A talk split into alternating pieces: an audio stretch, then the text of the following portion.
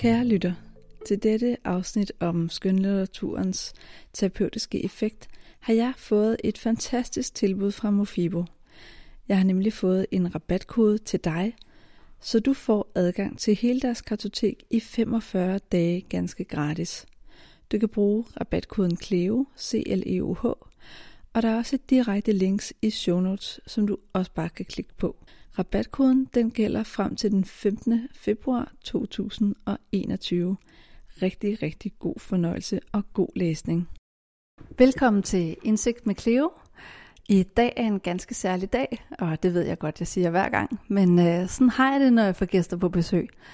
Jeg har nemlig inviteret Elena med og Cecilie til en snak om, hvordan skønlitteratur kan have en terapeutisk effekt for mennesker. Og jeg blev inspireret af det, fordi jeg i min ungdom læste en bog af Milan Kundera, der hedder Tilværelsens ulidelige lethed.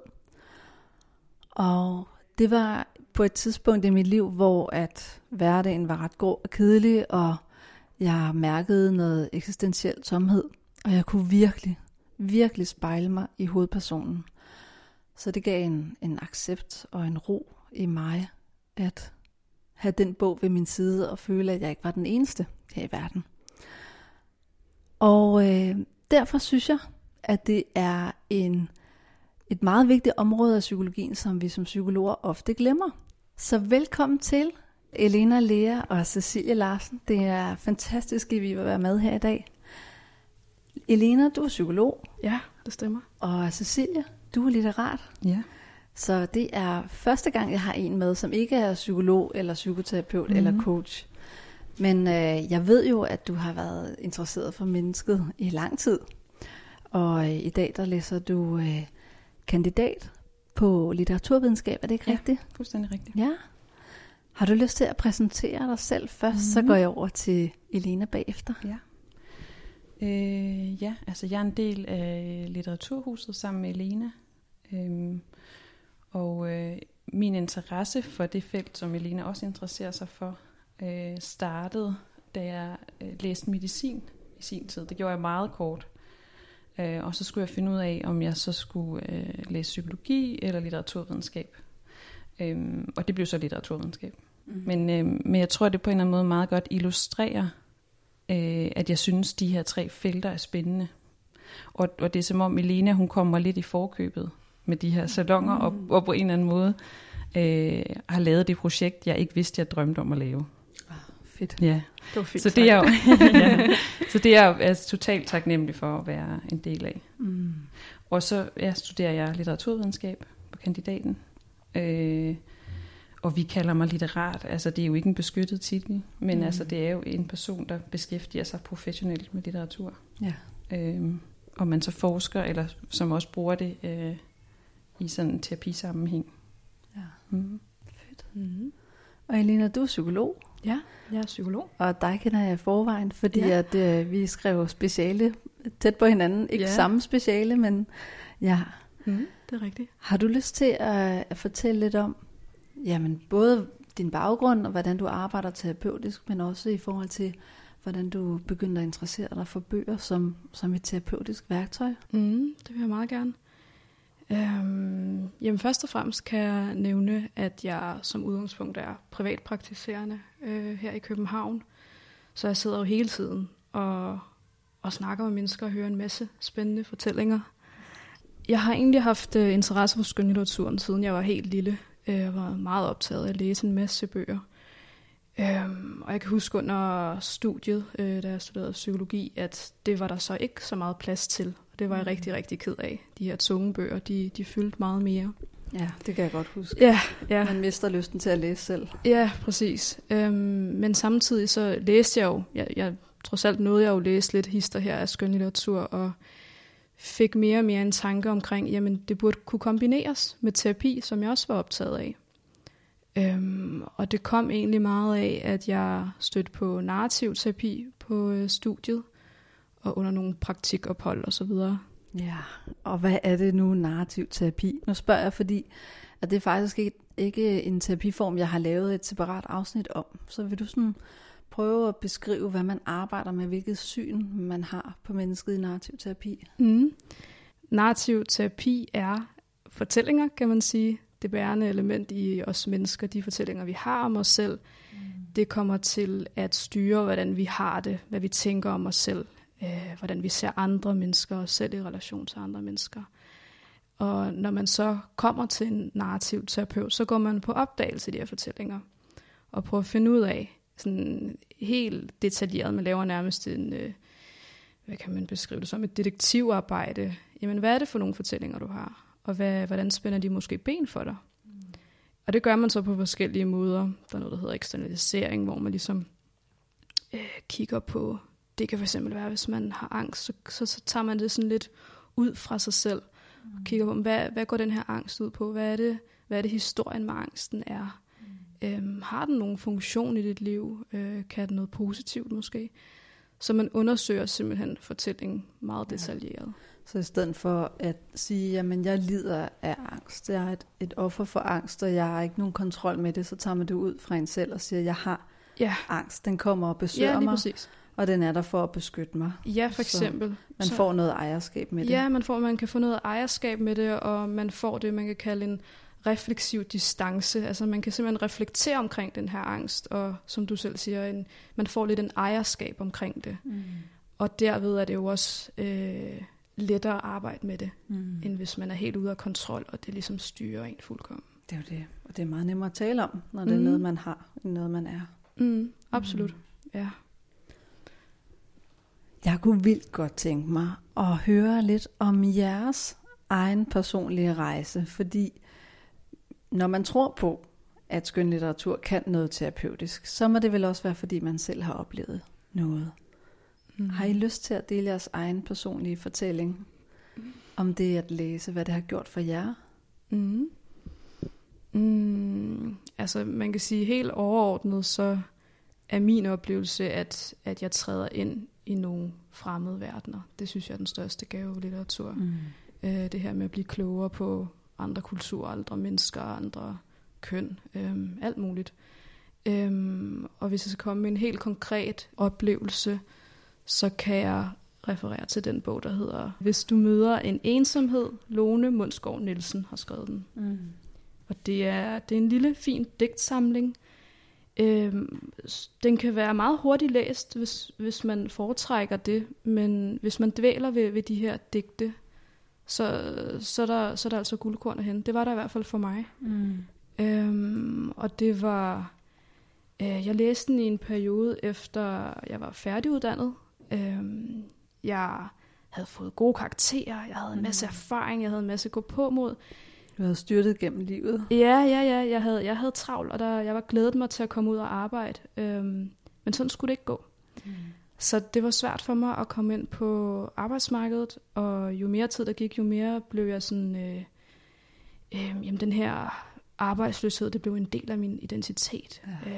Det er virkelig nedbrydende og stressende. Det er meget nedbrydende, og det, jeg tænker, at dem, der har oplevet det, de ved, hvad man taler om. Ja. Det, og den kan trække ensomhed med sig, den kan trække depressive tanker, mørke tanker, det kan blive rigtig tungt. Og så læser den her bog, Hvis du møder en ensomhed, og den gjorde bare noget helt særligt for mig. Jeg følte, den konfronterede mig. På en god måde. Ja, på en god måde. På en måde, som hvis det var kommet fra en ven eller familiemedlem, så tror jeg, det ville være for provokerende og for sårende. Men hvis jeg må læse et lille stykke op. Meget gerne. Ja. Rigtig gerne. Og det er jo digter, det er meget kort, men det vækkede altså noget i mig. Der er et lille et her. Det lyder: Hvor har du gjort af foråret og lyset? Hvorfor skal du bestemme, at alting er forbi? Og det ramte mig bare, fordi jeg fik sådan en følelse af, okay, jeg har jo faktisk også noget at sige selv her. Det er sådan en følelse, man godt kan miste, når man er ledig og en del af systemet. Men det gjorde, altså det satte nogle tanker i gang, hvor jeg tænkte, nej, jeg kan faktisk også et eller andet her. Jeg skal ikke lade det her bare stå på. Så når jeg hører, hvor har du gjort af lyset, tænkte du så, at det handlede om dig selv, At du selv havde fjernet dit lys, eller omverdenen havde fjernet lyset? Eller? Jamen, grundet omverdenen var jeg også selv kommet til det. Jeg havde glemt mig selv, kan man sige. Yeah. Glemt, hvad jeg egentlig selv ville, og var opsat på at finde jobbet, 37 timers job, søge en masse jobs, hurtigt. Hvorfor egentlig? Ja, præcis. Hvad med dig, Cecilia? Jamen, jeg kommer til at tænke på... altså, for lige at vende tilbage, en af grundene til, at jeg også kunne mærke, at jeg ikke hørte til på medicinstudiet, var sådan en følelse af, at en eller anden sådan manglende empati. Ja, du læste medicin, før du læste litteraturvidenskab. Ja, altså det var sådan en følelse af, at ikke at høre til. Og der synes jeg for eksempel denne her, The Undying af Ann Boyer fra 2019. Altså den foreligger ikke på dansk, men er på engelsk, og synes jeg er fint let at læse. Men som jeg synes er et godt eksempel på, hvordan både hvis man er sygdomsramt, men også som sundhedspersonale, kunne have rigtig god gavn af at få et indblik i, hvad det vil sige at være syg. Den er også sådan systemkritisk. Og, hvad handler den om? Den handler om fortælleren her, som får brystkræft. Så er det lidt sådan en sygdomsmemoir, og en masse sådan refleksioner over, hvad det er for nogle diskurser, der omgiver syge mennesker. Og den foregår i USA, så er der også nogle af de ting, der sådan er ekstra forstærket i forhold til i Danmark. Ja, alt er forstørret. Ikke? Men man kan sige, at selve den erfaring at få en kræftdiagnose er jo altså menneskelig, og har måske ikke så meget at gøre med, hvor man bor. Eller sådan. Så på den måde synes jeg, at det... Ja, det er jo mere en anbefaling i forhold til et sted, hvor jeg tror, at litteratur kan gøre en forskel. Altså, det er jo også noget, vi snakker meget om i forhold til det der med empati. Ikke? Og så er det også et eksempel på en bog, hvor jeg, da jeg læste den... Altså, det er i hvert fald der, hvor jeg tit synes, at litteratur er godt. Det er, når det kommer mig i forkøbet. Ja. Forstået på den måde, at det når jeg læser det, så bliver jeg opmærksom på, hvordan jeg egentlig har det. Ja. Altså så i stedet for at genkende noget, så bliver det en erkendelse. Nå ja, det er sådan her jeg har det. Det vidste jeg slet ikke. Eller... Så man tapper ind i noget, som man ikke selv havde adgang til, som bogen åbner døre for. Det er i hvert fald de tidspunkter, hvor jeg kan føle mig virkelig ramt. Og tit en sætning eller et eller andet, ikke, hvor man føler sådan, jeg føler mig set på noget, jeg faktisk ikke vidste var der. Ja. Så selvfølgelig nogle gange kan det være altså noget, hvor man godt ved, at der var noget på spil, ikke? Men altså, ja. Så hvordan kan litteraturen give os mere empati? Kan man bruge den til det? Det er faktisk det, jeg hørte dig sige med det sidste, ikke? Jo. Hvordan kan den det? Jeg tænker faktisk, du gerne vil starte med at svare, vil du ikke? Det kan jeg godt. I forhold til det der forskning? Ja. Jamen, der er faktisk noget meget interessant forskning på området. Mange snakker jo om, at skønlitteratur øger ens empatievner. Det er også rigtigt, men jeg har lyst til at bringe noget forskning ind, fordi det virkelig sådan understreger det. Endelig. Og det forskningen for eksempel siger er, at når man bliver præsenteret for en person eller en begivenhed på skrift, så reagerer hjernen faktisk til en vis grad, som om det var en virkelig hændelse. Og det skyldes, at vores følelsesmæssige reaktioner, de blev udviklet før vores evne til at skelne mellem, hvad der er oplevet og hvad der er opdigtet. Og det forklarer jo egentlig meget godt den oplevelse, jeg tænker, mange må have derude med, at jamen, så kan de føle savn til en karakter i en bog, eller man bliver vemmet, eller med alle de her følelser, man kan få. Det giver god mening, fordi at angst ville jo heller ikke være et problem for mennesker, hvis ikke det var, at de rent faktisk blev bange. Præcis. Følelsesmæssigt. Præcis. Ja. Helt sikkert. Lige præcis. Og jeg kan også lide det her eksempel på, jeg tænker, der er nogle lyttere derude, der også må genkende det, når man er færdig med en rigtig god bog. Så tænker man, nå, det var det. Ja. Og man kan sådan savne helt sådan det univers, eller de... karakterer, som på en eller anden måde blev ens venner, ens fortrolige, på trods af, at det jo i en eller anden grad er en envejskommunikation, så alligevel, der opstår bare noget helt særligt. Jeg kan også næsten nogle gange have sådan følelsen af, at jeg ikke vil læse videre i en bog, eller ikke blive færdig præcis. Med den. Så skal man jo sige farvel. Ja, så sådan, jeg har brug for lige sådan at holde lidt fast i den. Ja. Så man kommer ind i sådan en mikrodepression bagefter, som bare det efter, jeg kan høre. Ja. Jeg tænker tit, hvad skal jeg så lave? Hvad skal jeg fylde min fritid med? Ja, lige præcis. Og så er der også et studie, der anvender hjerneskanninger, som viser, at jo mere skønlitteratur man læser, jo mere træner man sådan de dele af hjernen, der er forbundet med empati og social forståelse. Så det er ligesom en muskel, man træner, der bliver bedre og bedre. Hvilket giver god mening, fordi for en bog er spændende, så skal man jo indleve sig i en andens perspektiv. Ja, så på den måde bliver det også en... at man får et indblik i en anden måde at være i verden på, eller en anden måde at opleve verden på, som jo udvider ens forståelse for, hvad det vil sige at være menneske. Ja. Ja, og samtidig gør man det jo helt omkostningsfrit. Altså man kan rejse til alle mulige lande, blive en del af alle mulige kulturer, aldre, identiteter, uden at man skal stå til ansvar for noget, eller bruge en masse penge på en rejse, eller altså det... Ja. Det er jo virkelig en gave på den måde. Og det er jo også derfor, at podcast er blevet kæmpestort, fordi man netop kommer ind i en helt anden verden, afhængig af hvilken podcast man lige vælger at lytte til, eller hvilken bog man lige vælger at læse. Helt sikkert. Ja.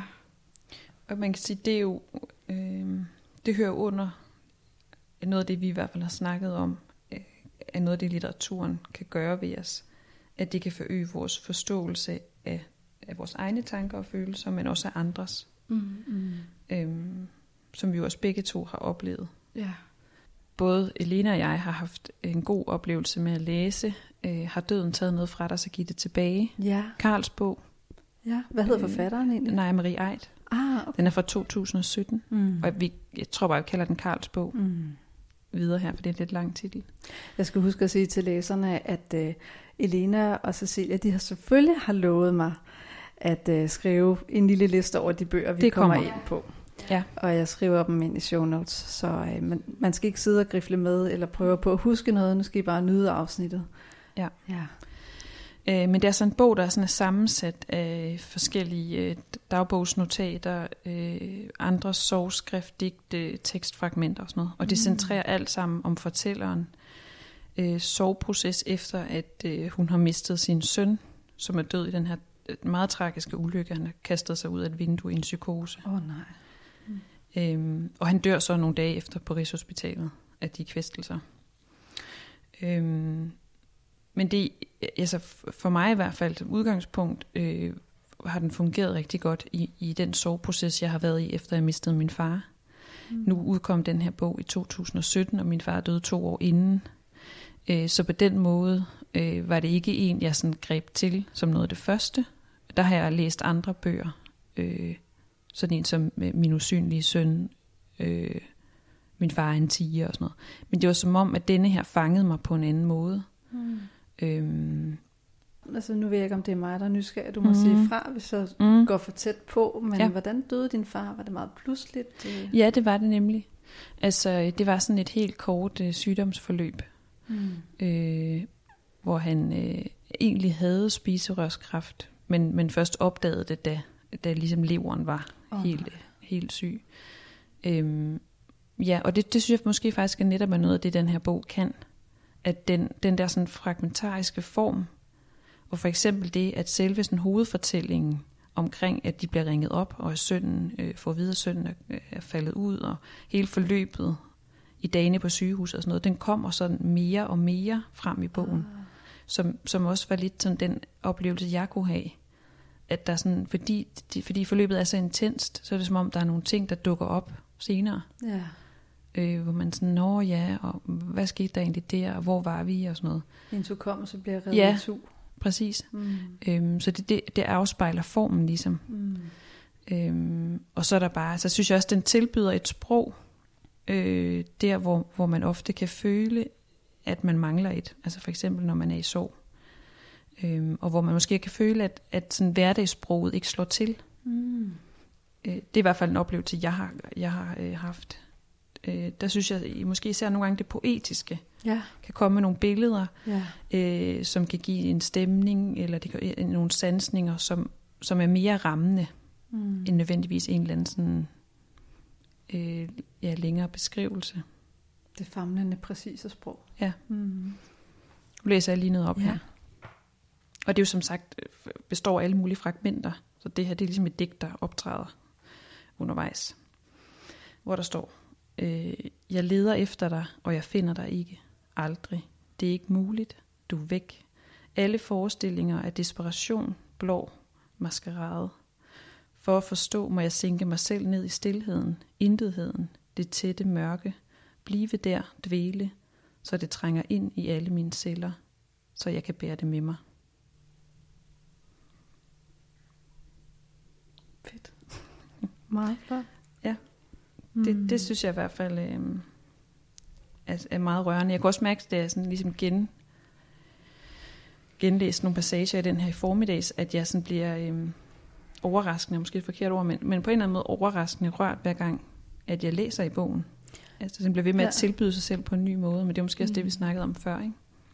Og det er jo også, altså lige det brudstykke, du lavede op nu, er jo også en meget genkendelig beskrivelse af, at man skal tillade smerten, ligesom at sætte sig fast, selvom man ikke har lyst til det. Ja, præcis. Som vi alle sammen kan genkende, når vi søger væk fra ubehaget, og skal acceptere smerten. Ja. Det er i hvert fald et, det er jo et grundvilkår, som for mig i hvert fald var selvfølgelig hårdt tidligt at møde, men også på en eller anden måde. Jeg vil ikke bruge udtryk, at det var en gave, fordi det bliver også sådan lidt floskel, men det sætter i hvert fald ens liv i perspektiv. Du er i hvert fald blevet modnet meget, meget hurtigt. Lige pludselig det bliver man, ja. Mm. Så for mig var det i hvert fald også sådan ret indlysende, at jeg ville give den. Altså jeg gav den til Elena, da hun mistede sin bror. Ja. Fordi jeg også godt ligesom har været helt klar over, at selvom det er et andet tab, altså det er jo en mor, der mister sin søn, og jeg har mistet min far, så sådan, det er egentlig ikke det, der er det essentielle. Det er det, altså selve det sådan, det fænomen at miste, og være i en soveproces. Ja. Har du lyst til at dele, Lena, hvad du fik ud af det, da du så overtog bogen, og du sad midt i tabet af din bror? Ja, jamen, der tænker jeg, det er vigtigt at kende lidt til historien. Jeg mistede jo min bror samtidig med, at jeg blev mor. Ja. Hvilket jo var helt ubærligt. Og jeg blev egentlig enig med mig selv om fra start af, at den her sorg, jeg uundgåeligt ville have med min bror, det skulle ikke ramme min datter. Det var i hvert fald meget, det ville jeg gøre alt for, at ikke skulle ske. Så jeg pakkede den her sorg ned, for at kunne åbne op på et senere tidspunkt. Men det giver sig selv, at det er jo rigtig svært. Så jeg brugte faktisk den her bog som et form for redskab, en ventil, hvor jeg kunne søge ind i bogen, læse om den her historie og andre historier, fordi den undersøger egentlig også sorg. Det er ikke kun en enkeltstående historie. Så den blev en ventil for mig.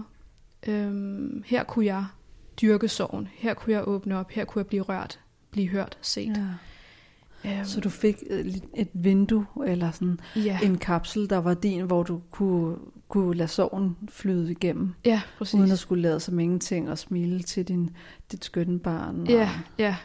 Jeg kunne ligesom på den måde adskille tingene, men stadigvæk netop have et rum for det. Og det var, det var rigtig effektivt. Og jeg tænker generelt, at som Cecilie også var lidt inde på, at sorg er sådan en svær størrelse, specielt i vores samfund.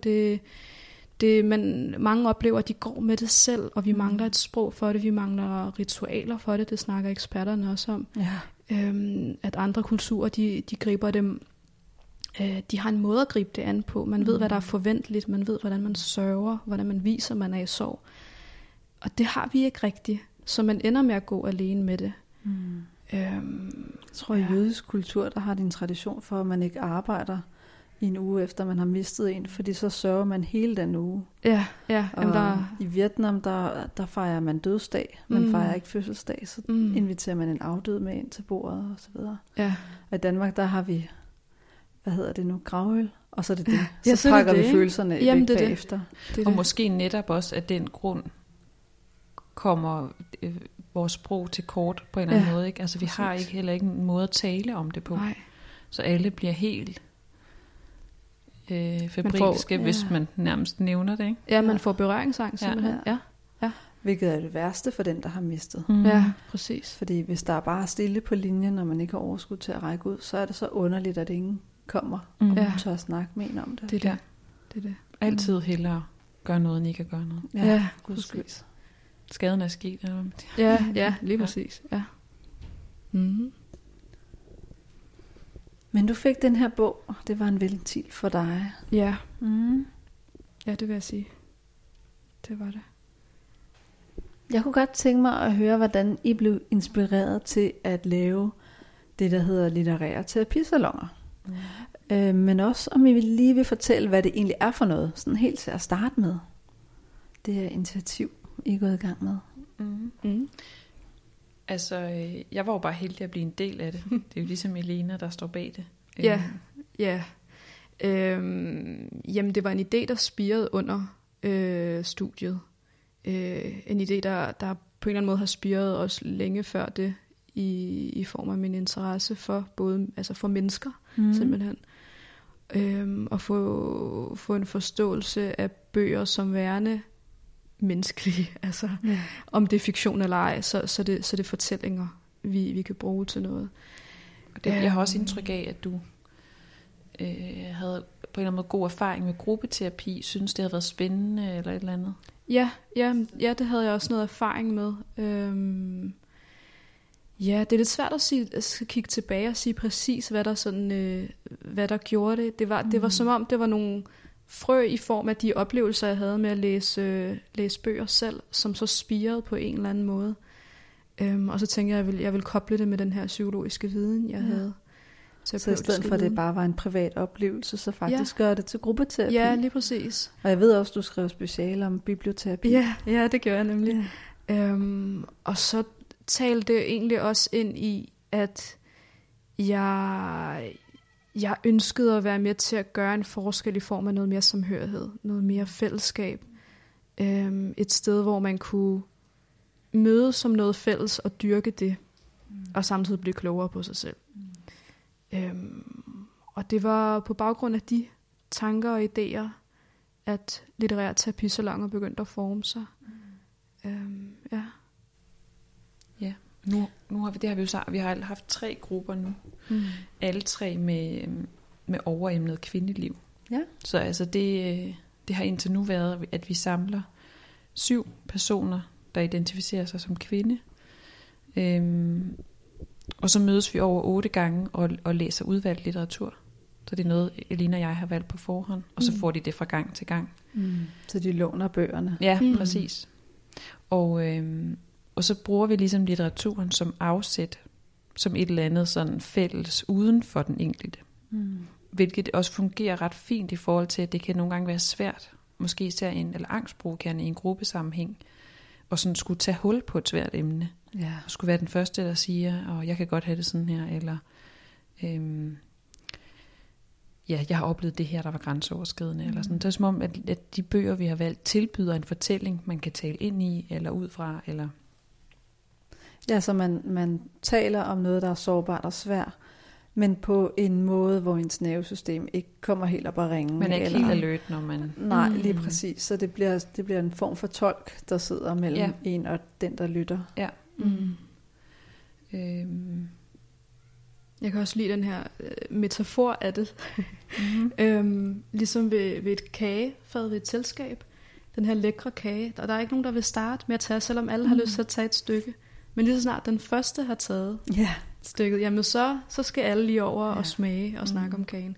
Og sådan ser jeg egentlig de her bøger, at vi har en fortælling om for eksempel sorg. Jamen så der er nogen, der har taget hul på det her ved den her bog. Vi har siddet og vi alle sammen ved, at vi har læst den her bog. Så er vi ligesom i gang. Ja. Og, Og det oplever vi gør, at folk, jamen så åbner de også meget hurtigere op faktisk. Mm. Og det tænker jeg også, at rammerne hjælper til med. Altså det, at vi mødes. Vi er jo så 9 i alt, ikke? Som ikke kender hinanden. Elina og jeg tager jo ikke del i det, vi faciliterer det ligesom og guider. Men at deltagerne ikke kender hinanden, det er et rum med tavshedspligt. Mm. På den måde, så minder det jo meget om altså et almindeligt terapeutisk rum. Og man står ikke til ansvar for de andre. Så det er ikke sådan, at hvis de andre åbner op for noget, at jeg skal også følge op på det, eller... altså hvis der opstår noget vigtigt, så er det jo vores opgave at følge op på det, ikke? Ja. Og på den måde er det jo heller ikke en gruppe, som har et eller andet terapeutisk formål. Det er jo ikke en gruppe for personer med angst eller depression, hvad som helst. Altså det er jo nogen, som det er jo personer, som tilmelder sig, fordi de har lyst til at arbejde med sig selv terapeutisk, med afsæt i litteratur. De fleste af dem er jo vant til at læse meget og har netop haft den her oplevelse af at sidde sådan lidt og føle sig tom bagefter. At være sådan, jeg har en masse, jeg har lyst til at dele med nogen, men jeg ved ikke, hvor jeg skal rette det hen. Ja, ligesom når man har en kæreste, man kan dele oplevelser. Ja. Så det at læse en bog er jo også en oplevelse, man gerne vil dele med nogen. Ja. Så jeg hører, at der både er en social bonus, at vi samles som en hobby, vi har, som vi kan dele med hinanden. Og så den terapeutiske del, fordi det hedder jo terapisalonger. Mm. Så alle deltagerne er jo også nogen, som er modige og villige til at tale om det, der er dybt og abstrakt og svært. Og ikke kun smalltalker om de her bøger. Det er jo ikke en læseklub. Nej, og det adskiller sig netop meget, meget fra, fordi altså, den måde, vi stiller spørgsmålene på, det fokus, vi har, den måde, vi guider på, det er med det terapeutiske i baggrunden, når man siger, Så det er ikke bare, hvad synes du om bogen? Nej. Det er dybere den var god. Ja, og vi kommer ret hurtigt egentlig også ud over bogen. Forstået på den måde, at den fungerer som afsæt. Og så er der selvfølgelig nogle bøger, som på en eller anden måde appellerer mere til, at man går i dybden. Sådan, hvad er det med den her karakter? Hun er irriterende. Og så er der en anden, der siger sådan, ej, hun er så fed. Eller, ikke? Og så bliver det meget sådan, centreret omkring teksten. Men nogle gange oplever vi jo også, at man bagefter sådan... Og hvad var det overhovedet for en bog, vi havde læst? Altså, hvor det tager nogle helt andre veje. Hvorfor var det, jeg blev trykket af noget? Hvad er det for en skyld i mig? Ja. Og der prøver vi jo også at gribe det, der kommer. Præcis. Og så når vi er i gang med at facilitere, der flyder vores roller jo også ret hurtigt sammen. Mm. Så selvfølgelig er jeg helt klar over, hvis der er en, der siger noget, hvor jeg kan mærke sådan, det er ikke lige, så vil jeg jo lade Elena som psykolog. Men ellers så er det jo vores begge tos rolle at prøve at spørge i dybden. Mm. Og så er det som om gruppen så zoomer ind på den person, der deler ud af noget. Det er klart. Og så arbejder vi med det. Mm. Ja, så den magi, der opstår, når man renser noget ud, eller bearbejder noget, eller deler noget. Samtidig med en bevidsthed om, at her er 11 mennesker, der holder af mig. Og der er plads til at reagere. Og de andre deltagere også har en fornemmelse af, at jeg er trygge hænder. Jeg behøver ikke tage ansvar. Jeg skal ikke følge op på noget. Jeg skal ikke gå over på den andens banehalvdel. Præcis. Det er der nogle professionelle, der gør. Ja, det er præcis. Ja. Mm. Og så har jeg jo bogen at holde jer op af. Så der er også en form for, hvad skal man sige, en ramme, som gør, at man ikke rammer for hårdt for direkte, sådan, så man netop kan risikere at blive retraumatiseret af ting og sager. Helt sikkert. Fordi det er gennem bogens sprog. Ja. Og vi inviterer jo også deltagerne til at dele så meget, som de nu har lyst til, men samtidig siger vi også, at man bestemmer fuldkommen selv, hvad man deler. Yeah. Så på den måde, så inviterer vi også nogle mennesker ind, der ligesom kan tage et ansvar for sig selv. Ikke? Og samtidig er det et eksperimentarie. Fordi det er jo også fint nok, hvis de deler for meget af sig selv, og så erfarer jeg, at der brændte jeg nallerne, men det gjorde heldigvis i nogle sikre omgivelser. Præcis, og det er der nogle af deltagerne, der faktisk fortæller, at i øjeblikket så føler de, at de måske blev revet med og deler noget, der faktisk var meget personligt, noget de måske ikke havde lyst til helt at dele, og så finder de ud af, jamen det gav faktisk rigtig meget. Ja. Og det er jo virkelig smukt. Ja, lige præcis. Pilsen. Det tror jeg, der tror jeg netop, det er rigtig vigtigt, at vi har de rammer, vi har, og at vi har tavshedspligt, vi passer på hinanden, vi lytter, vi støtter. Ja. Og det virker også til, at det faktisk er mange, der bliver overrasket over, hvor hurtigt man får, at det der rum bliver tillidsfuldt. Og netop derfor, så sådan, man får lyst til at dele ud af sig selv. Ja. Og så er det som om, man lige sådan kommer til at kigge rundt og være sådan, jeg kender jer slet ikke. Men I ved nogle vildt private ting, og måske nogle gange nogle ting, jeg faktisk ikke har delt med nogle af mine nærmeste. Men at det måske netop er et rum, hvor man føler, at der ikke er lige så meget på spil ved at sige det højt. Ja, ja. Jeg tænker, vi kan dele her en... det med tilladelse, en tidligere deltagers oplevelse. Ja, meget gerne. Det her med, at hun delte af mange ting, specielt fra sin barndom af, og også nutid sådan set. Og hun oplevede, at det var et rum, hun ikke engang havde med sine venner eller veninder. Mm. Altså, der var ting, hun delte, der var så private, men på en eller anden måde, så var rummet til det her. Og hun var rigtig glad for det, altså, at det kunne det. Og det er jo en ære for os at kunne give det. Og det er jo det, uanset om det er terapisalonger eller noget andet.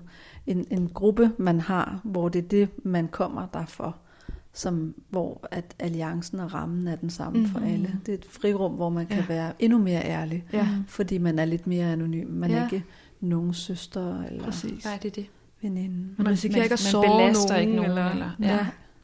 Man går ind, og man går ud. Ja, præcis.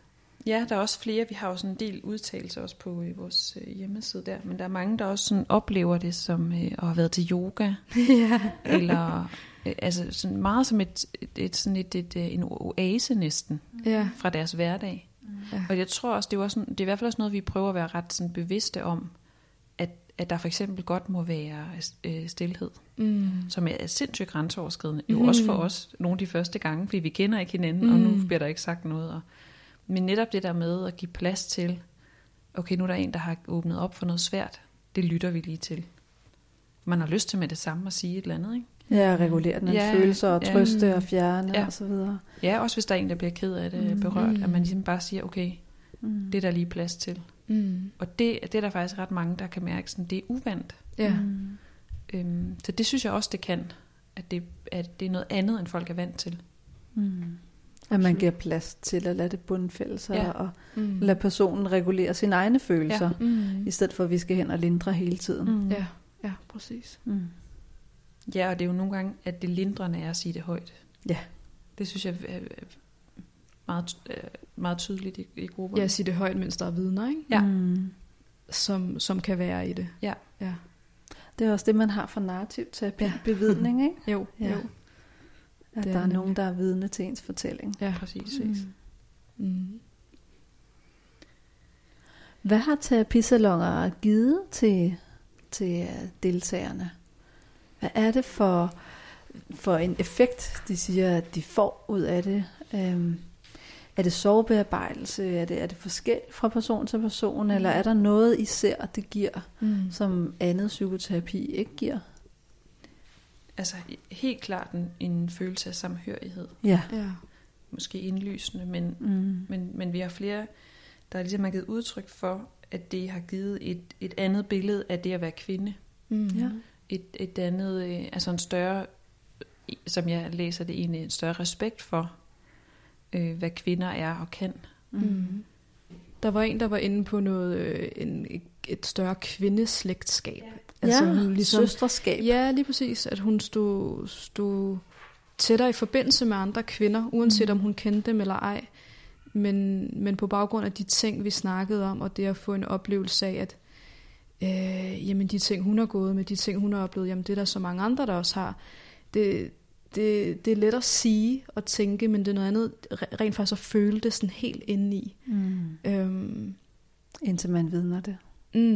Præcis. Ja. Det kan jeg godt genkende. Jeg er jo selv i min egen form for gruppe. Det er en kvindegruppe, selvudvikling, og der oplever jeg det samme søsterskab. Ikke? Og de samme op- og nedture, og dramaer, indre dramaer, selvkritiske tanker, og hvad ved jeg, vi går igennem i perioder. Ikke? Og jeg tror, for at man virkelig kan føle det, så skal man have oplevet det først. Yeah. Jeg tror, som sagt, vi kan jo alle sammen sige det højt, at selvfølgelig har vi en masse til fælles. Selvfølgelig bliver vi alle sammen nogle gange kede af det, eller slået ud af den, eller et eller andet, men det med at virkelig at opleve det, det giver rigtig meget. Præcis, og det, der var vi oplevet også noget ret spændende fra vores første gruppe. Der havde vi ligesom en ret snæver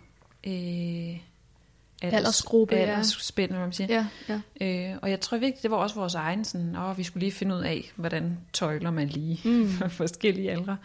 Men så de to efterfølgende grupper har der været et ret stort aldersspænd. Fedt. Som har været så givende. Ja, altså, det har været fra 25 til 65. Ej, hvor godt. Fordi begge aldre kan jo give hinanden så meget. Det er virkelig en gave, og vi sammensætter faktisk grupperne, hvor vi prøver at have så meget diversitet som muligt, for eksempel med alder. Fedt. Og det er rigtig spændende, fordi det gør man egentlig ikke så mange steder, så man kategoriserer meget i alder normalt. Ja, bare tage ungdom og barndom, ikke? Man leger med jævnaldrende i dagens Danmark, og går i klasse med de samme. Ja, lige præcis. Men det giver virkelig meget at sidde så forskellige aldre, og så forskellige, som vi nu kan gøre det, fordi vi er også bevidste om, at det er en vis gruppe, der læser bøger, og måske interesserer sig for terapi, og folk betaler jo for at være med, det selekterer også automatisk, så vi er jo bevidste om, at så forskelligt, som vi nu ønsker at gøre det, er det måske heller ikke muligt lige nu, men stadig prøver vi at sammensætte gruppen. Ja. Så der er en vis sådan ressourcestyrke. Altså det er vi jo godt klar over i forhold til mange af nogle andre af de der sådan læse-skrivegrupper, som har et mere sådan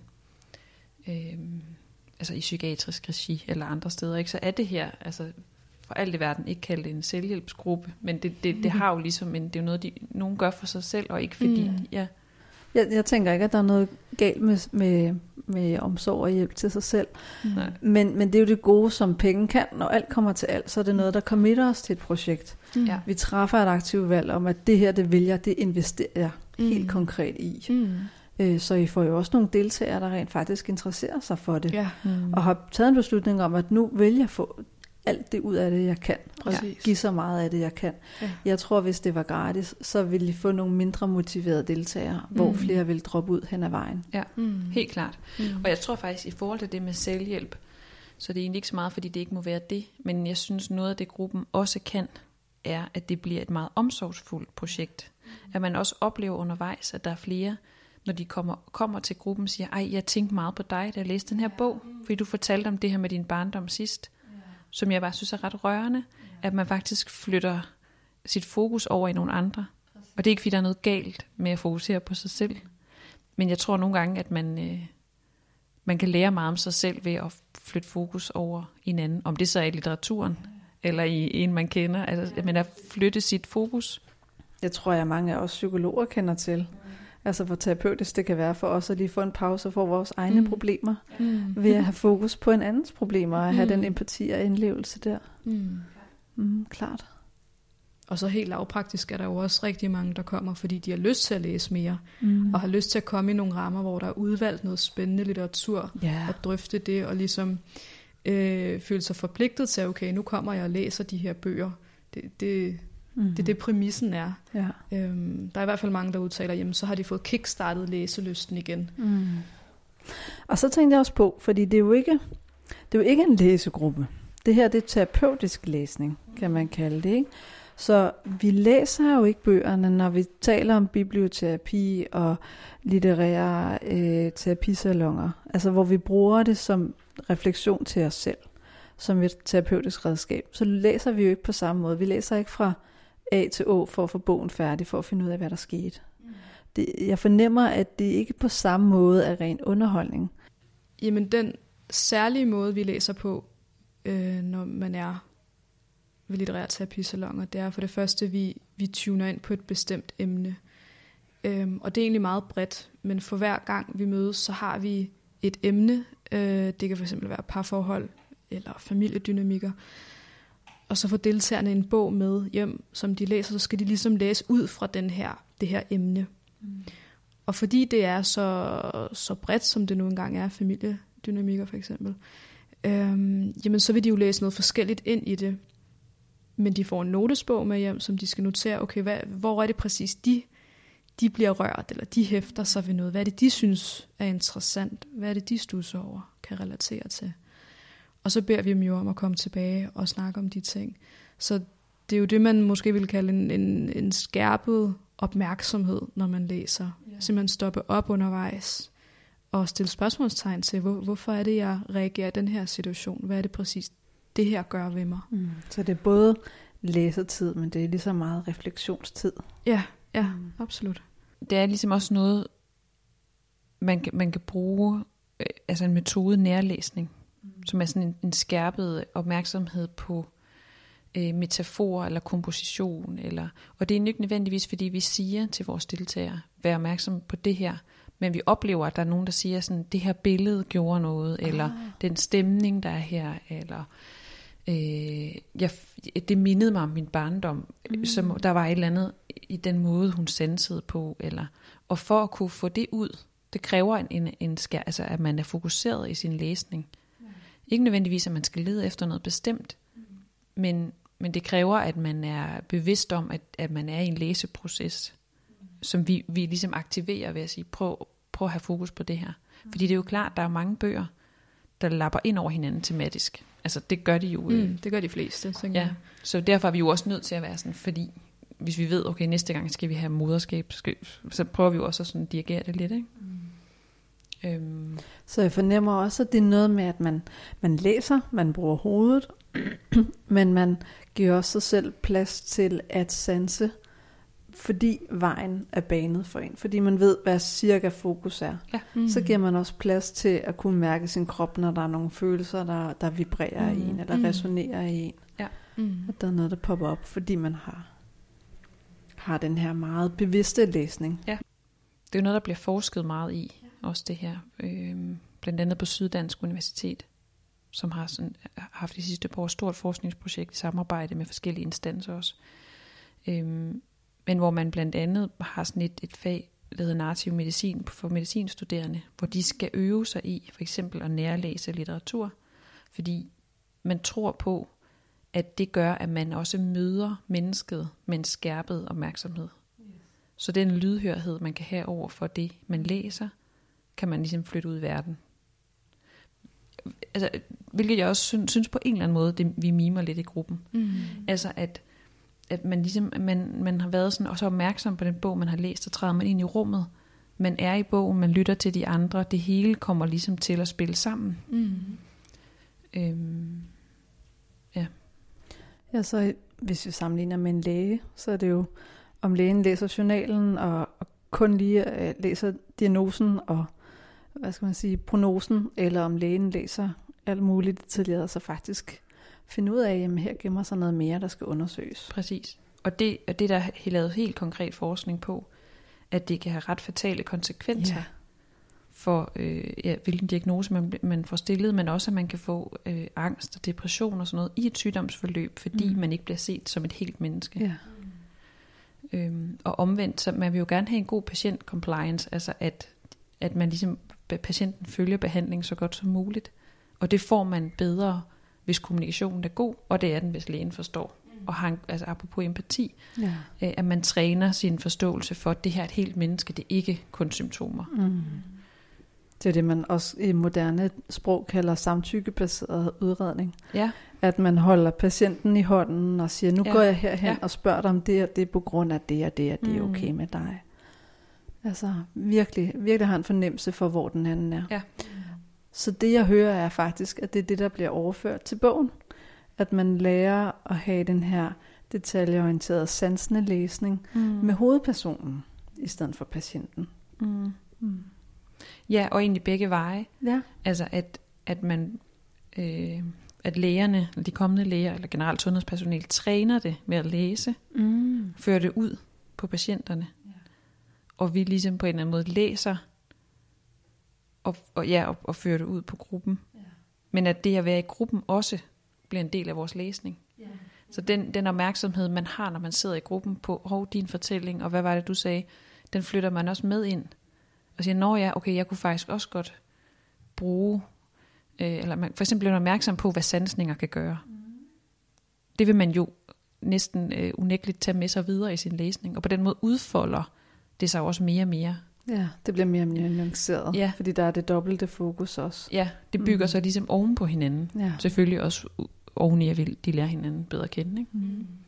Ja, og folk trækker en tråd til psykoterapi, så er der også det her med at være nærværende og, for at tage et kliché op, at møde klienten der, hvor klienten er, og være sansende, men også den anden vej mærke, hvad det gør ved en selv, hvor klienten er. Om der er noget, der trigger en, eller at man rammer nogle blinde punkter, eller det minder en om noget andet, som man kan sende tilbage. Mm. Og det er egentlig en af årsagerne til, at det ikke hedder for eksempel en angstgruppe, eller en gruppe for ensomme, eller depressionsramte. Det er fordi vi gerne vil se mennesket. Altså det er personer, der identificerer sig som en kvinde. Det er jo meget bredt. Så når for eksempel, lad os sige, Hanne melder sig ind, så er vi nysgerrige på, hvem er det Hanne er? Hvad er det, hun ser i teksten? Yeah. Hvad er det, hendes historie er? Og så kan hun jo sagtens have angst, eller en eller anden diagnose. Men vi er interesseret i hende som menneske. Og der har vi det narrativ igen. Ikke? Fordi hun er ikke sin sygdom. Nej, præcis. Og så er der to fortællinger. Der er bogens fortælling, og så er der hendes fortælling. Ja, ja. Og så er der også den fortælling, der kommer frem, når hun deler det, og andre vidner det. Ja. Og den fortælling kan så gå ind og farve deltagernes læsning. Det er badet i fortællinger. Yes. Det er fantastisk. Det er virkelig fantastisk. Og der er også noget frihed i, at man kan møde op. Det er ikke mindst, fordi det er sådan en bevidst handling, men man får også lov til at fortælle en fortælling, uden at nogen opdager, at den for eksempel varierer lidt fra det, man normalt fortæller. Man kan faktisk også møde op i gruppen og være sådan, okay, jeg har lyst til at være den, der byder ind. Det plejer ikke at være. Ja, lige præcis. Uden at vi så vil være sådan, Lotte, det plejer du ikke, eller? Ja, lige præcis. Eller i dag har jeg brug for at trække mig tilbage. Ja, lige præcis. Uden at der er nogen, der vil studse særligt over det. Mm. Og det er det magiske ved gruppeterapi også. Mm. At der plads til at være den, man er, fordi det er netop det, man skal lære i gruppen. Ja, lige præcis. Og vi prøver også at rammesætte, altså første gang, når vi rammesætter, gør vi det også tydeligt, at man skal præsentere sig så lidt som muligt. Altså, som udgangspunkt ved man ikke, hvad de andre laver, hvor gamle de er. Nej, vi kommer mere ind på, jamen, hvad er det, man godt kan lide at læse? Hvad har man læst sidst? Hvad gjorde interesse? Altså, det er sådan, i stedet for, at man sidder og siger alder og baggrund og sådan, for det bliver lige pludselig definerende, så kan man have få nogle forforståelser omkring hinanden, eller fordomme endda. Det prøver vi lige at springe over, kan man sige. Så det er ikke, fordi man ikke vil dele, det er mere for ikke at, hvad skal man sige, lave nogle fortællinger på forhånd, eller man møder hinanden mere åbent. Ja, mere åbent, mere nysgerrigt, kærligt måske, kan man sige. Det tror jeg også skaber et fristed, altså. Nu ved vi også bare fra, nu er det et helt andet eksempel, men pointen er der, det lover jeg, i sekter, eller sådan nogle meget indspiste grupper, hvor folk tillader sig selv at flippe ud på nogle andre måder, de ellers ikke ville have gjort. Det var også kendetegnet ved, at de får et andet navn, eller at de får slettet deres gamle identitet, at de rejser væk fra familien og er i det her rum. Ikke? Så fordi tavlen er renset, så har vi frihed til at være dem, vi har lyst til lige nu og her. Ja, præcis. Fuldstændig. Præcis. Så der var en pointe. Ja, den var der. Ja. Og det er jo ikke fordi, det så betyder, at folk ikke kan dele undervejs, hvad de arbejder med, eller om de har børn eller ikke har børn. Det skal nok komme. Det er bare mere sådan udgangspunktet. Det første møde. Vi skal ikke have den der visitkorthilsen fra starten. Præcis. Ja. Har I lyst til at dele og fortælle om, hvilke oplevelser, der har været hos nogen i forbindelse med nogle specifikke bøger? Hvad de har oplevet? Jamen et konkret eksempel er, at vi har læst bogen Erotisk Intelligens af Esther Perel. Ja, den er god. Ja, som er en parterapeut. Men bogen er jo ikke en skønlitterær bog, men den kommer ind på rigtig mange fortællinger, fordi hun deler sin klienters historier. Og det var egentlig ikke en af de bøger, vores deltager havde været mest begejstret for sådan som bog, men når vi har snakket om det, så er det sat gang i rigtig mange frugtbare samtaler. Det kunne jeg godt forestille mig, fordi pludselig tager man jo stilling til sit eget syn. Præcis. På kærlighed og parforhold. Præcis, og det er jo, man kan sige, det er endnu en af de emner, der kan være særligt svære at snakke om, specielt sexliv og lyst og begær. Ja, lysten til at være sammen med andre end sin partner. For eksempel, det kan have alle mulige former, som er sådan tabubelagt, eller noget, man ikke tør at snakke med andre om, man ikke tør at dele. Men helt specifikt, så var der en af vores deltagere, der var i det her langvarige forhold, som var godt og stabilt, men det blev også lidt banalt og kedeligt, men de levede med det, som det nu engang var. Og efter hun havde læst den her bog, og særligt efter alle vores snakke, så fik hun mod til at udfordre det, og simpelthen tage hjem og snakke med sin partner om de her overvejelser, hun egentlig havde, og snakke højt om sin lyst. Fedt. Ej, hvor er det godt at høre. Ja, og det er jo enormt modigt, og det er jo dejligt, at det kan kickstarte sådan noget, ikke? Fordi det... Og netop også det der med at høre andre sætte ord på noget, man tænker, okay, sådan kan man også tale om det, eller ja.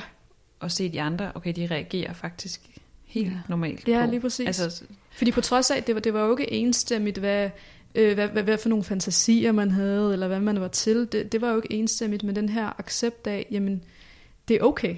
Ja.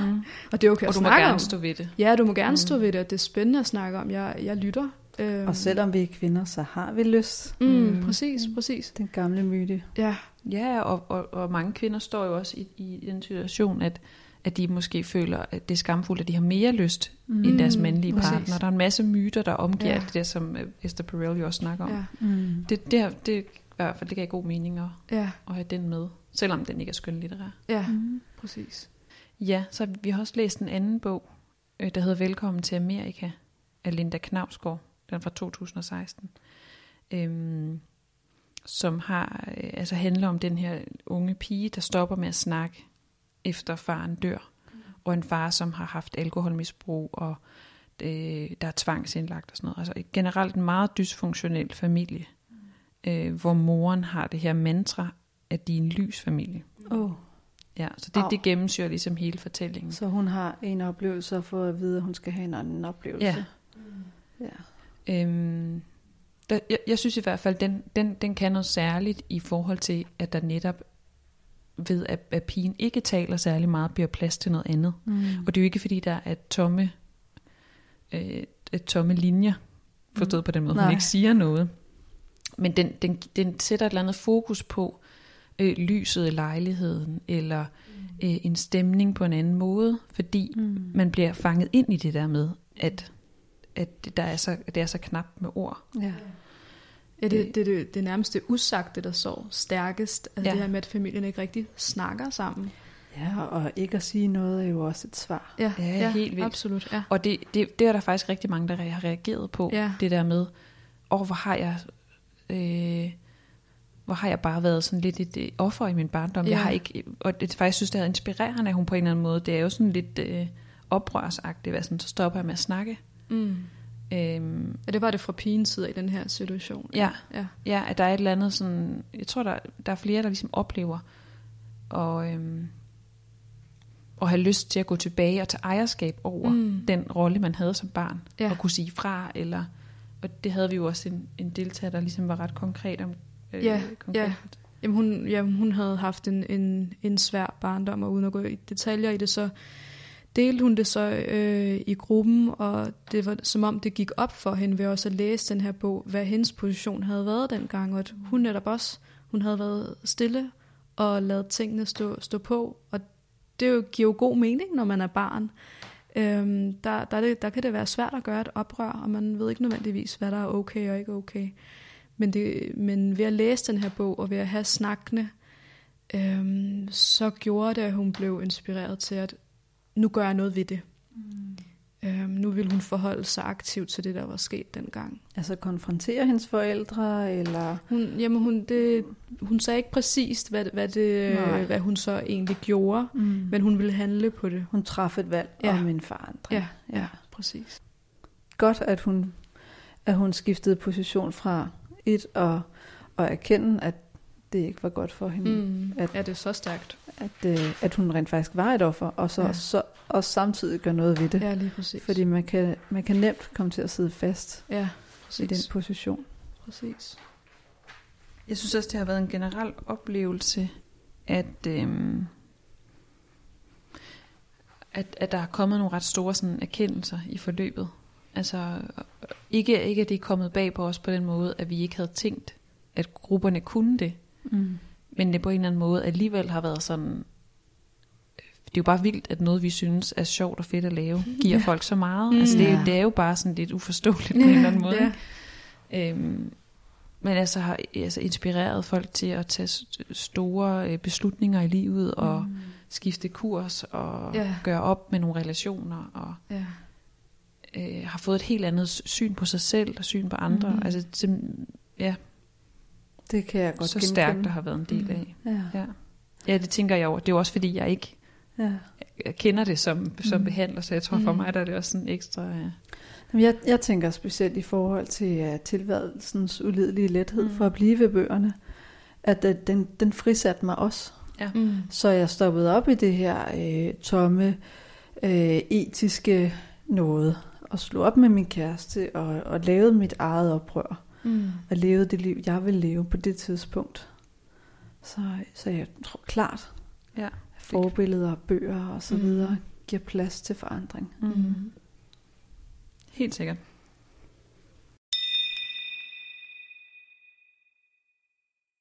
Nu tænker jeg, at vi er nået til dagens øvelse. Mm. Så hvad har I taget med til os i dag? Jamen, vi vil gerne invitere lytterne til næste gang, de læser en skønlitterær bog, at læse med det, vi vil kalde en skærpet opmærksomhed. Mm. Og det vil helt konkret sige, at når de læser bogen, så simpelthen stoppe op, når der er noget, der vækkes i dem. Og det kan være, at de bliver rørt, eller de væmmes, de bliver vrede. Bare et eller andet, måske også en følelse, de ikke engang ved, hvad hedder. Mm. De kan mærke, der sker noget, så stop op og stille spørgsmålstegn ved det. Ja. Måske fysisk lægge bogen lidt til side, mens de mærker efter. Ja, lige sum over, hvad var det egentlig, der skete? Hvorfor er det, jeg har den her reaktion? Hvad er det, det vækker i mig? Simpelthen reflektere omkring det. Mm. Det er en anden måde at læse på. Normalt så læser vi for at slappe af, for at blive underholdt, for lige at drømme os væk. Ja, for at drømme os væk. Men jeg tænker, at vores oplevelse er jo, at man kan få endnu mere ved at læse på den her måde. Ja. Det tænker jeg er en rigtig god øvelse. Det er lidt ligesom, hvis jeg nogensinde har prøvet at spise på en restaurant, hvor der var mørkt. Jeg kan ikke huske, hvad det hedder. Ja, det har jeg. Altså selvom man spiser noget mad, man måske har smagt før, så er det en helt anden oplevelse. Ja. Selvom vi gør det sammen. Præcis. Mm. Det kunne man også prøve. Læse en bog, sluk lyset. Heller ikke. Skal det være en e-bog, tror jeg.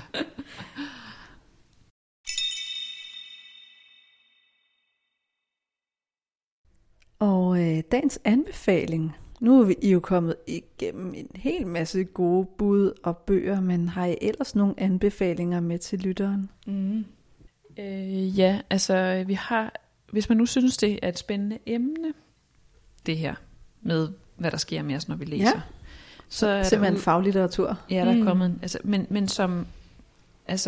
Vi kunne begge to, tror jeg, anbefale rigtig meget andet, som er mere fagspecifikt og måske også på nogen måde bedre end det her, men denne her er bare en rigtig god all around, og den er grundig, og man han tager virkelig ind i hånden, kan man sige.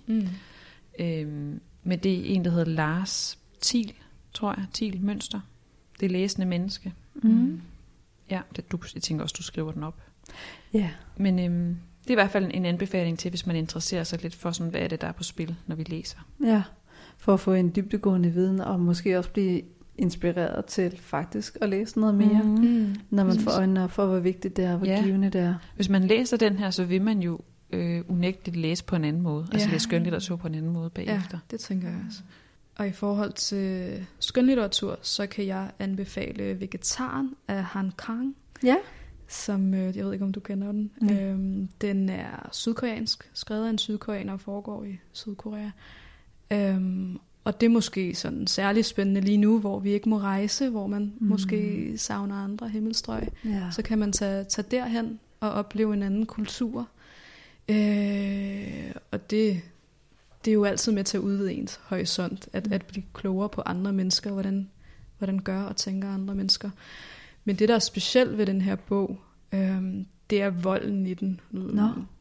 Ja, jeg kan forklare kort, hvad den går ud på. Det er hovedpersonen Hong Yong-hae hedder hun. Jeg er ikke sådan skarp i sydkoreansk, men Yong-hae hedder hun. Og hendes fortælling bliver egentlig fortalt gennem hendes mand og svoger og søsters stemmer. Ah, så de taler om hende. Ja, de fortæller om hende og hendes proces, hendes udvikling, hvor hun fra den ene dag til den anden vil være, og det er det, jeg vil kalde veganer, det er ikke vegetar, veganer. Og de modsætter sig det fra start af, fordi at i Sydkorea er det at spise kød faktisk et symbol på både normalitet og velstand, og det gør man bare. Og så er det en beskeden kultur. Ja, lige præcis, så der er meget ære. Og... Man må ikke være så individualistisk og besværlig. Nej, man skal helst ikke skille sig ud. Nej, det er ikke så godt. Og det gør hun jo med det her valg, og det modsætter de sig på mere og mere voldelig vis. Okay. Hvor hun i det holder mere og mere fast på sin beslutning. Og det særlige ved den her bog er jo, at den adskiller sig rigtig meget fra vestlig litteratur, synes jeg. Så igen rå og bizarre. Ja. Så den er, jeg hører det som om, at den er ret tilgængelig, uanset om man er vant til at læse eller ej, men det er måske mere spørgsmålet om trigger points, når det gælder vold og det rå. Ja, jeg tænker i hvert fald, man skal være indstillet på, at det er meget anderledes. Det er ikke sådan bare en ren underholdningsbog. Nej. Ja. Fedt. Og så er der jo også litteraturhuset.dk, hvor man kan klikke sig ind på og læse alle vores anmeldelser og anbefalinger. Ja, der har jo faktisk en guldgruppe derinde. Ja, der er rigtig. Det er også der, man skal gå ind, hvis man vil tilmelde sig til Pisalongen. Ja, ja, og bare læse mere om det. Og, ja, lige præcis. Ja, vi har en gruppe her fra februar. Ja. Og har også kun planer om at blive ved med at lave det her rejse. Ja, det lyder som en fantastisk oplevelse. Ja. Jeg må sige til, hvis jeg har brug for en vikar. Ja, det kan sagtens være. Ja, og vi kan måske også lige tilføje nu, hvor vi er i de her særlige tider med corona, at det tager vi selvfølgelig hensyn til, og hvis det bliver umuligt at afholde gruppen, så udskyder vi den. Men det stopper ikke folk fra at tilmelde sig. Der er allerede tilmeldte, så der er velkommen. Ja, det glæder vi os til. Og så vil jeg gerne lige tilføje til allersidst, hvis vi er ved at runde af. Jamen, jeg synes, at lytterne også skal vide, at der faktisk er et studie, der viser, at læsere lever 2 år, gennemsnitligt 2 år mere end andre, end folk, der ikke læser. Det giver god mening, fordi man træner jo hjernen og holder demens i skak. Ja, ja, præcis. Og det er kontrolleret for... for alder, køn, økonomisk status osv. osv. Det er bare det at læse. Rygning. Det er bare det at læse. Det giver rigtig meget til hjernen. Ja. Ja. Både livskvalitet og oplevelser, hjernetræning og et længere liv. Ja, præcis. Og du bliver et mere empatisk menneske. Ja. Ja. Jeg tror, jeg har et spørgsmål. Fordi nu arbejder jeg jo ofte med klienter, der har depression eller angst eller stress. Det vil sige, at de har jo nedsat opmærksomhed for en periode, nedsat arbejdsudkommelse, og noget af det, de fortæller, er, at jeg kan ikke læse. Jeg læste så meget engang, men jeg kan ikke læse. Har I nogle specifikke anbefalinger til nogle bøger, der er let tilgængelige for en stressramt hjerne? Altså, jeg tænker i hvert fald, at der er noget i, selvfølgelig om det handler om man kan overskue fortællingen, kompleksitet, eller det handler om også nogle gange det at koncentrere sig om at læse. Det er konkret det at læse. Ja, fordi jeg kender i hvert fald flere med hjernerystelse, som har lyttet til lydbøger, som har været altså også åbnet en verden for dem i forhold til og så kunne altså det er jo også nu, det er jo også det samme med gruppen, at folk har svært ved at finde tid til at læse.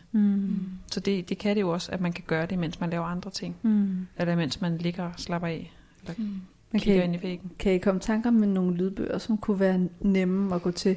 Altså jeg kunne for eksempel komme i tanke om Alkymisten, fordi den er ret kort og eventyragtig, eller og meget lige til. Leif Panduro, som har et meget sjovt sprog og skriver korte bøger også. Jamen, jeg tænker, at den bog, jeg anbefalede tidligere, Hvis du møder en ensomhed, den er jo den er på... Nu tager jeg den lige frem her. Den er på omkring 30 sider, og der står bare et par sætninger på hver side. Ja. Altså den er jo meget kort, og man skal ikke blive skræmt af, at det er digte. Det er ikke fordi, det er et eller andet, der man skal lede efter mening, eller det er meget sådan poetisk. Det er egentlig meget lige til. Mm. Men derfor så, for mig i hvert fald, stod den meget stærkt. Så den kan jeg anbefale. Ja. Mm. Det du læste op var i hvert fald ikke særlig kryptisk. Nej, præcis. Stærk. Præcis. Mm. Ja, og der er også meget sådan, i forhold til, det, hvis det skal være indtalt, så er der også flere sådan nyere, sådan noget Tine Høs, Tour de Chambre, og... Ja.